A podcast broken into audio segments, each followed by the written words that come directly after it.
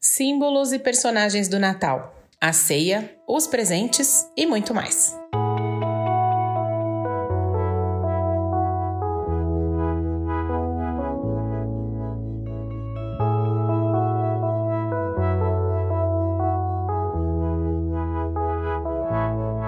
A ceia de Natal, a troca de presentes, a comida, o panetone e também a troca de cartões são tradições em muitos lares brasileiros no dia 24 de dezembro. Então, vamos conhecê-los um pouquinho melhor hoje. Reuniões em torno de uma mesa e encontros regados a boa comida são sempre bem-vindos, não é verdade? Tudo bem que, especialmente no Natal, tem sempre aquela briga do arroz com passas ou sem passas, mas a gente não pode negar que é um momento especial de confraternização e de comunhão. E a ceia representa justamente a união das famílias, e esse costume surgiu lá na Europa, para comemorar o nascimento de Jesus. E inicialmente, as famílias abriam as portas das suas casas para receber os viajantes e oferecer a eles uma boa refeição na véspera do Natal. Aliás, eu me lembro que a minha mãe contava que quando ela era menina, a sua família, que era bem grande, descendentes de italianos e espanhóis, os tios tiravam as portas internas da casa e colocavam sobre cavaletes, para que todo mundo pudesse caber ao redor dessa mesa gigantesca. Que delícia!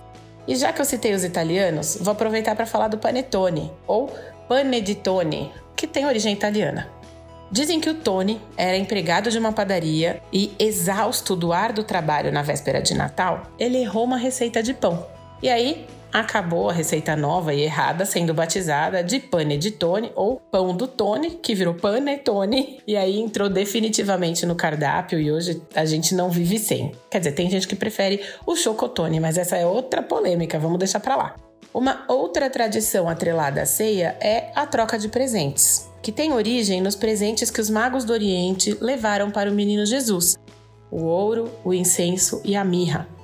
E aqui vale uma ressalva para refletirmos. Os presentes fazem parte da festa, mas eles não podem definir a festa. Ela não pode ser definida por isso. A festa de Natal não pode se resumir a isso, a troca de presentes.